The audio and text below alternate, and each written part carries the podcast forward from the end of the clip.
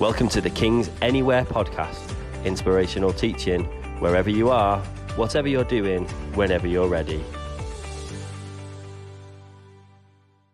So this morning we are returning to our soundtrack for a life series. You remember we began it earlier this year with a, an in-depth look at Psalm 23 and what we're going to do over summer is we're going to be looking at some uh, of the individual Psalms and today we are starting with Psalm 25.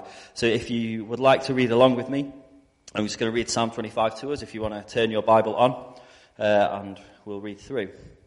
So in you, Lord my God, I put my trust. I trust in you. Do not let me be put to shame, nor let my enemies triumph over me. No one who hopes in you will ever be put to shame, but shame comes on those who are treacherous without cause. Show me your ways, Lord. Teach me your paths. Guide me in your truth and teach me, for you are God, my Saviour, and my hope is in you all day long. Remember, Lord, your great mercy and love, for they are from of old. Do not remember the sins of my youth and my rebellious ways. According to your love, remember me. For you, Lord, are good. Good and upright is the Lord. Therefore, he instructs sinners in his ways. He guides the humble in what is right and teaches them his way.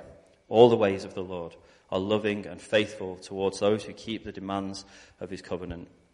For the sake of your name, Lord, forgive my iniquity, though it is great. Who then are those who fear the Lord. He will instruct them in the ways they should choose. They will spend their days in prosperity, and their descendants will inherit the land. The Lord confides in those who fear him. He makes his covenant known to them. My eyes are ever on the Lord, for only he will release my feet from the snare. Turn to me and be gracious to me, for I am lonely and afflicted. Relieve the troubles of my heart and free me from my anguish. Look on my affliction and my distress and take away all my sins. See how numerous are my enemies and how fiercely they hate me.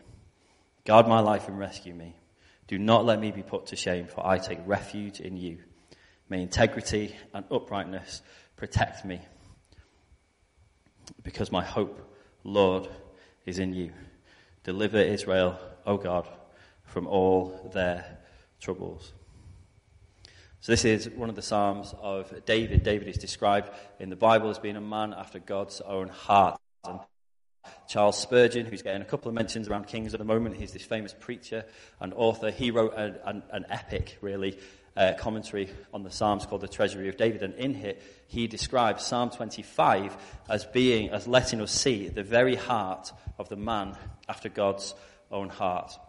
What Psalm 25 does is it gives us almost a model or, or, a pattern of how David approaches the difficult and challenging times in his lives and how we get to approach the difficult and challenging times in ours. And there's so much that we could say about this, but the, the, it's the first few verses that really catch my attention in this psalm. In you, Lord, my God, I put my trust. I trust in you.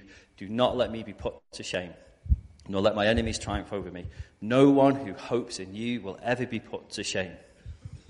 Lord, I trust in you. Lord, I trust in you. I wonder how easily do those words come to you this morning or whenever you're listening to this, if you're listening on the podcast. Lord, I trust in you. I wonder how easily does living those words out feel to you today. There are some words that at times they can feel challenging to say and pray, and at times even more challenging to live out. In you, Lord my God, I put my trust. I love that this psalm begins by repeating that the psalmist trusts in God. Then it goes on to list some of the marvelous characteristics of God, and it makes requests of him. And these aren't simple or straightforward requests that are being made either, are they? They are desperate heart cries. Turn to me and be gracious to me, for I am lonely and afflicted. Relieve the troubles of my heart. Free me from my anguish. See how numerous are my enemies and how fiercely they hate me. The whole tone of this psalm makes it evident that David is in the midst of some serious difficulties. Some theologians even go as far as to suggest that the background to this psalm is the events of 2 Samuel 15 to 18, which I'm sure you all know what I'm referring to, but I'll remind you just in case. This is It describes a part of David's life where one of his sons, Absalom, tries to overthrow him. David has to flee from Jerusalem from his own son. There's a battle that ensues. Thousands of people lose their lives. The kingdom that God has entrusted David with, his own family, is tearing itself apart. In the midst of that, his own life is in danger. Ultimately, Absalom dies and David is heartbroken. Now, whether there's a direct historical overlap or not here doesn't, it's not really important. What's important is that we're getting to see into the heart of a man after God's own heart. No stranger to the most difficult of circumstances, and we're getting to see how he responds. In you, Lord God, I put my trust. You see, David knows, he understands, he's learned a very important truth. He writes it down for us in Psalm 40, verse 4. Blessed is the one who trusts in the Lord. Trust in the Lord is the beginning of all our blessings. But here's the rub trusting God doesn't mean we will only experience blessings. I don't think you need me to tell you that. Sometimes there are situations and circumstances that will leave us feeling like David does in this psalm lonely, afflicted, with a troubled heart, anguish, surrounded by enemies, even hated by people. The message version of this psalm has the closing verse as this it says, God, give your people a break. I doubt I'm alone in having prayed that from time to time. In all of our lives, we will experience challenges and difficulties, but remember this acknowledging them, wrestling with them, being honest about them doesn't mean we lack faith. Not if we're bringing them to God. This psalm is the outworking of David baring his heart before the Lord. He does it honestly, it's painfully, with all he's facing. We could find other examples of this taking place throughout the Bible as well. Not all of them are from David, but I've, I've got some here. This is Psalm 3, 6 to 7. I will not fear, though tens of thousands assail me on every side. Arise, Lord, deliver me, my God. Psalm 23, verse 4. Even though I walk through the valley of the, even though I walk through the darkest valley, sorry, I will fear no evil. For you're with me, your rod and your staff, they comfort me. Psalm 27, verse 3 Though an army besiege me, my heart will not fear. Though war break out against me, even then I will be confident. Psalm 119, verse 61 Though the wicked bind me with ropes, I will not forget your law. Psalm 138, verses 7 to 8 Though I walk in the midst of trouble, you preserve my life. You stretch out your hand against the anger of my foes. With your right hand, you save me. And then Habakkuk, chapter 3, verses 17 to 18. Though the fig tree does not bud, and there are no grapes on the vines, though the olive crop fails, and the fields produce no food, though there are no sheep in the pen and no cattle in the stalls, yet I will rejoice in the Lord. I will be joyful in God, my Saviour. There's others that I could have picked, but I picked those particular scriptures because of one word though. You see, faith, trusting in God, as the psalmist is talking about here, means acknowledging our disappointments, means acknowledging our struggles, our setbacks, and all the other aspects of life that haven't necessarily panned out as we hoped, with a though. Though things are difficult financially, I know God is my provider, and I can still be generous with what I've got. Though this might not have got to plan, I know that God is still on my side. Though I can't see what's beyond this next step. I trust in you, Holy Spirit, to lead me, and I'm going to move when you call me. A faith in Jesus is defined by those. It means a faith that isn't conditional on things going the way we would have liked them to. I hope you're following me with this. You see, when David's own son is leading part of his kingdom in an open rebellion against him, things aren't quite going the way David would have hoped. Yet throughout this entire psalm, throughout all the words we have from King David, we see that his faith is defined by though. The problem is, we can very easily be tempted towards if. And when that happens, our faith becomes conditional on the results that we'd like to see. And let's, you know, for example, if things become less difficult financially, then I can be generous with what I've got and trust in God as my provider. If this all goes to plan, then I'll know that God is on my side. If I can see what the next five or six or ten steps look like, then I'll trust in the Holy Spirit to lead me. Do you see the difference? The problem with the faith that says if is that it makes our whole relationship with the living God who created the universe and holds it in his hands conditional on our agenda, not his. The logical opposite of I'll trust God if I see this happen is I won't trust God if I don't. A faith that says though means trusting God not for a particular outcome, but trusting God with the outcome, whatever it may be. Because we know that in all things God works for the good of those who love him, who have been called according to his purpose. I want to challenge us, and I do mean us, I include me this morning. Where, wherever you are at the moment, whatever your situation, whatever your particular set of circumstances, with its challenges, with its blessings, with the good and the not so good, does your faith say though, or does it say if? Proverbs 3 5 says, Trust in the Lord with all your heart, lean not on your own understanding. does trusting, does your trust in God for something only begin when your ability to control it ends? Or does your trust in God extend to every aspect of your life?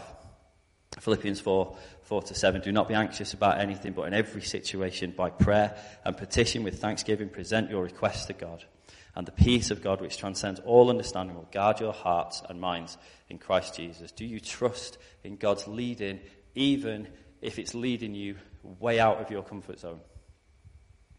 Psalm 56, verse 3 to 4 When I'm afraid, I put my trust in you.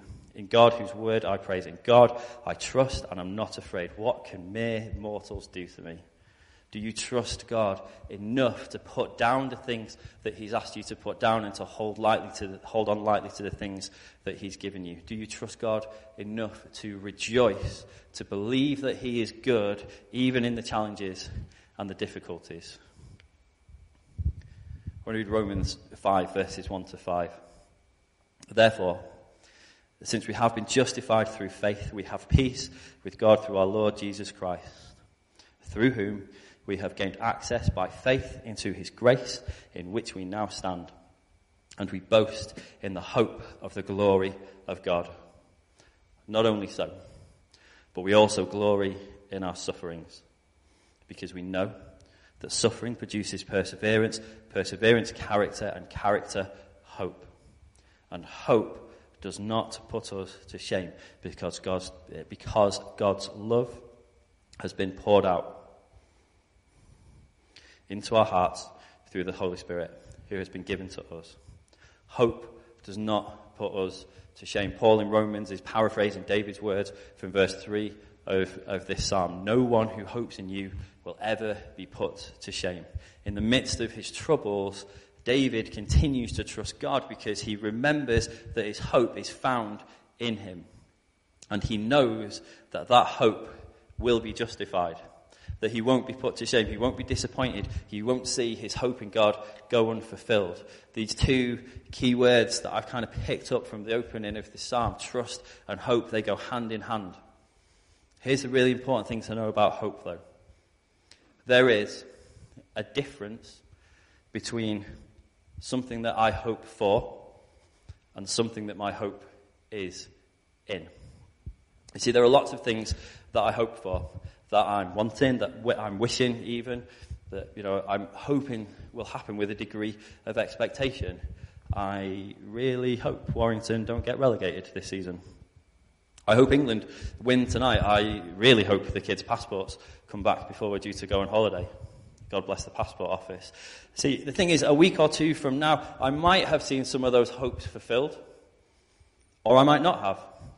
Like you, I'm sure I have hopes, dreams, and expectations for the future, for my family's future, for the church's future. And those are things that I hold dearly, that are precious to me. But years or decades from now, I might have seen some of them fulfilled, or I might not.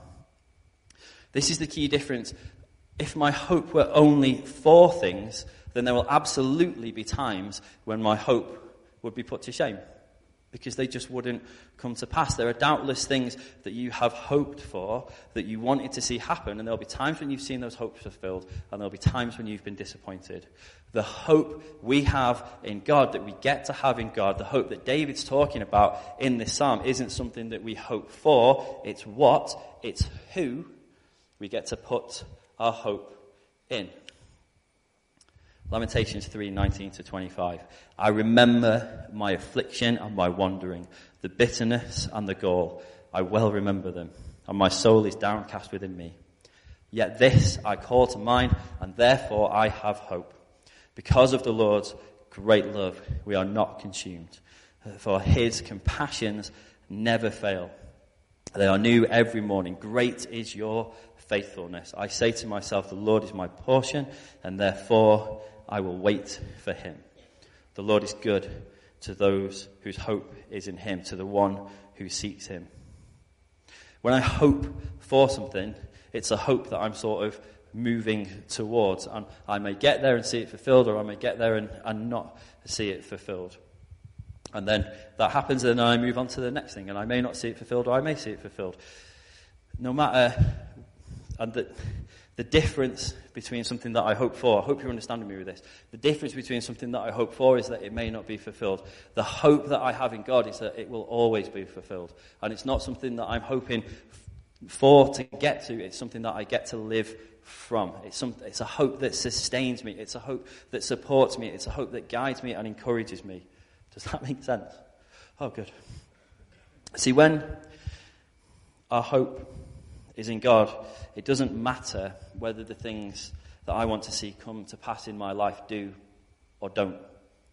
Because I have confidence, I have faith, I have hope in God because He is always good. Whether I live a long life that is full of good and wonderful things, or whether my life is short and difficult, I have hope because I know as surely as, in fact, more surely than I have ever known anything, that I will spend eternity with my King. My hope is in that. My hope is in Jesus because my eternal future is assured because of what he did at the cross.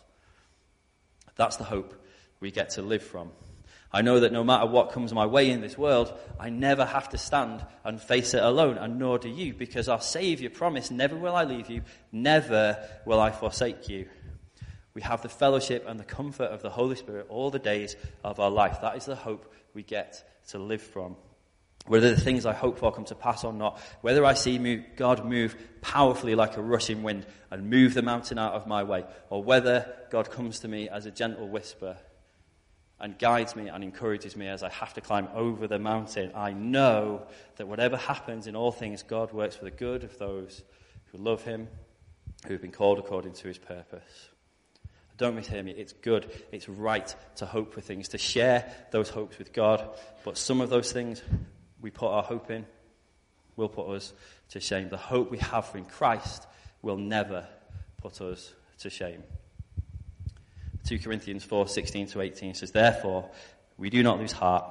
Though outwardly we are wasting away, yet inwardly we are being renewed day by day. For our light and momentary troubles are achieving for us an eternal glory that far outweighs them all. So we fix our eyes not on what is seen, but on what is unseen. Since what is seen is temporary, but what is unseen is eternal. Trust in God, not with an if, but with a though. Take confidence, take heart, and live not for the things that you hope for, but from the hope we have in God. Show me your ways, Lord.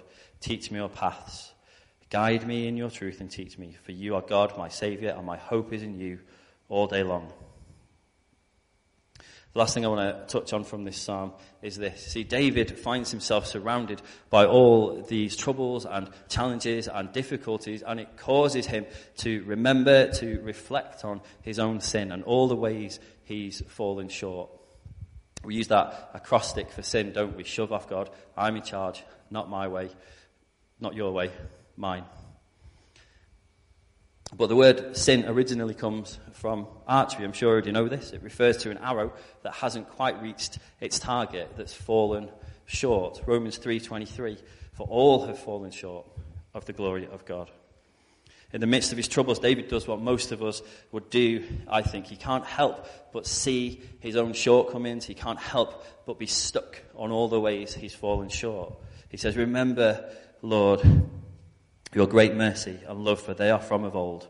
Do not remember my, the sins of my youth and my rebellious ways. According to your love, remember me For you, Lord, are good. Good and upright is the Lord. Therefore, he instructs sinners in his ways. He guides the humble in what is right and teaches them his way. All the ways of the Lord are loving and faithful toward those who keep the demands of his covenant. For the sake of your name, Lord, forgive my iniquity, though it is great.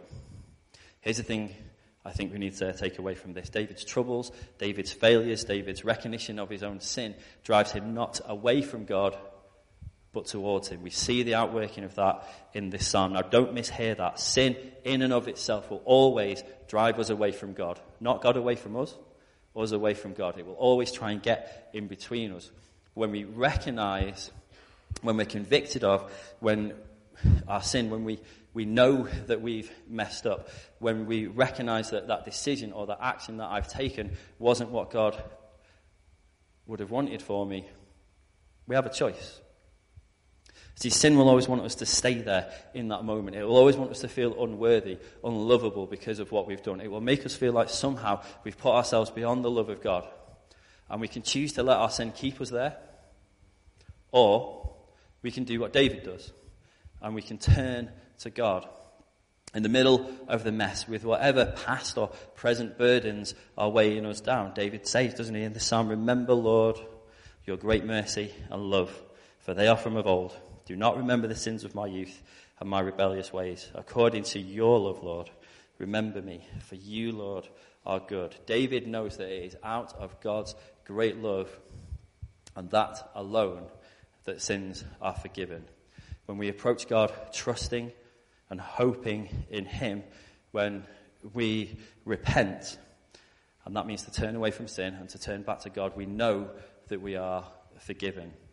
Not because of anything that we've done or can do, but because of who God is. And in His great love, He doesn't remember our sins, but He remembers us. For all have sinned and fall short of the glory of God, and all are justified freely by His grace through the redemption that came by Christ Jesus. Let's pray together, shall we? We hope you enjoyed this message.